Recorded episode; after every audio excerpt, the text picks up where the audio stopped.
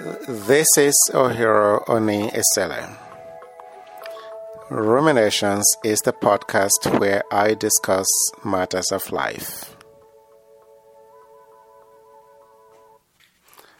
In my subconscious quest for self discovery, I have learned how little I know about my own life. While I know the history of my life, as I would assume that most people do, and the memorable circumstances that define that history, I now understand that I only know pockets of what my subconscious has registered as the significant events of my life. Therefore, I ponder a little about questions that some might argue will be relevant only if the potential value could be of great significance. But how do I know what the potential value might be if I paid no attention to the questions that my mind ponders? What about those events in my life that I do not know or do not recall? Are they insignificant or do other people who know and can recall some of those aspects of my life use those aspects to define me. Doesn't that therefore mean that there's something actually normal in what we tend to complain about? That people judge us unfairly based on little or no information that they have about us. In other words, people will never know all about us but they will always base their assessments of us on partial information. And that is okay, since we do not truly know all about ourselves either. If I asked someone who knows me well for their impressions of me, that is what sort of person they think I am chances are that I would hear the person say about me things that I was not thinking of, or things that I had never even thought of about myself. Does that mean that the person is wrong in his or her assessment of me? Perhaps not. Nor does it mean that the person is accurate because who I truly am is much more than the product of a simple reflective exercise. What we think we know about ourselves and others may be no more than just a glance, which we then amplify into an image that never truly tells the complete story of our existence and all who we are. We are able to market ourselves and others as good, bad, superior, or inferior based on the images that we have created that may or may not be wholly true about ourselves and others. What is really true is that our life stations are often determined by circumstances over which we have no control. We are not always successful just because we work harder than others but often because some circumstances align in our favor to help make us so. For example, we have no power to stop time or to determine what people will cross our paths in life. Yet, the impact of time and connections and interconnectedness, or lack thereof, in the life of every living creature cannot be overemphasized. A year goes and another comes as one day folds and gives way to the next. Then one week, followed by another, and a month after the one before it. So we live not because we are special and do great things, but because we are beneficiaries of grace bigger than us. I know this because I am a product of that grace a fact that makes me feel no greater or less than anyone else, and yet a fact that I feel confers on me responsibilities beyond what would otherwise be my own human and natural desires for self aggrandizement. At what point in a person's life do what should count in life really matter? This is not even a question to which there can be a universal answer, since no standards exist by which the right answer can even be determined.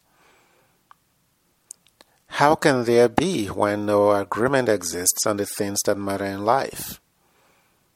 What matters to one doesn't necessarily matter to another.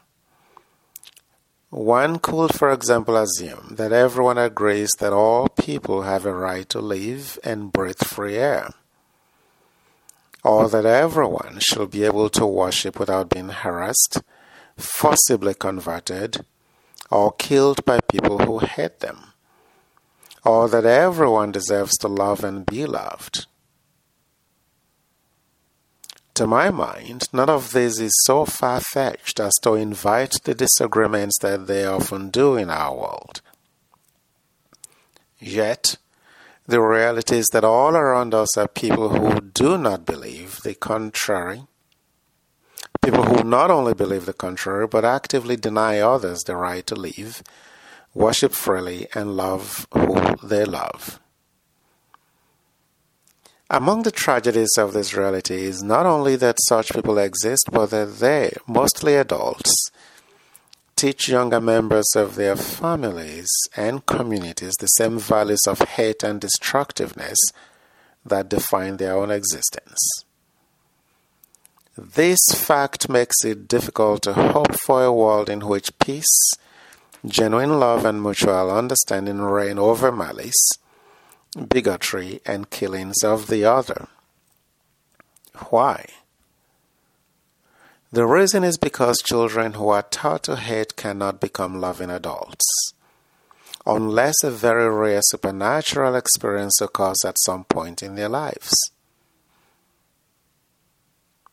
Generally, otherwise, hateful children grow into bigoted adults who bear false witness against those who they hate deny them opportunities, and or kill them.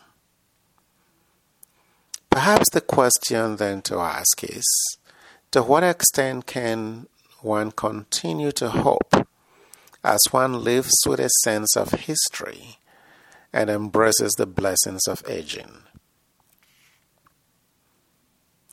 Aging confers on one the ability to celebrate life's continuity in the face of challenges and realities over which every human is powerless.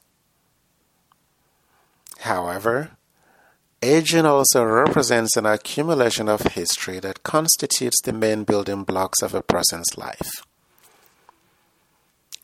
Thanks to the image and memories that are formed by those blocks, aging positions the older person in a place where he or she does not only look back at the history of the life lived, but can also, if he or she chooses to engage his or her abilities, get a glimpse into a future that is yet to come. This is possible because not only does history not exist in a vacuum, it also informs the future. It is in this context that the aphorism of the old philosopher George Santayana can be examined and understood that, quote, those who do not learn from history are doomed to repeat it. The process of self discovery is a walk in which every individual should probably engage at some point in his or her life. It requires a certain degree of self consciousness and a realization that one does not have everything, does not know everything, and has not produced everything that one is capable of. Once engaged, the process of self discovery is a very personal journey whose end the human mind cannot possibly determine from the beginning. For this reason, a very high degree of open mindedness and questioning is required for a successful work. The hope is that among the eventual outcomes of this journey will be increased understanding and acceptance of self and others, higher levels of knowledge, and ability to understand and listen to an expressed challenge of orthodoxy and a deeper ability to genuinely and passionately love self and others, even those that one might ordinarily consider impossible to love. At this point in one's life, the ability to embrace and promote good is palpable, and the willingness to challenge and shun bad is not only sincere but is effortless and consistent in its display.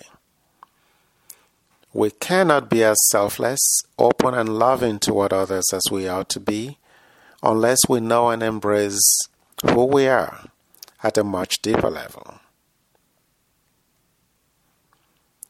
If we can each become the same person in private that people see in public, if we can understand and accept that we are neither in fact superior or inferior to others, if we can love genuinely and embrace our own infallibility and work to make ourselves better humans, then we may actually be on our journey to self discovery.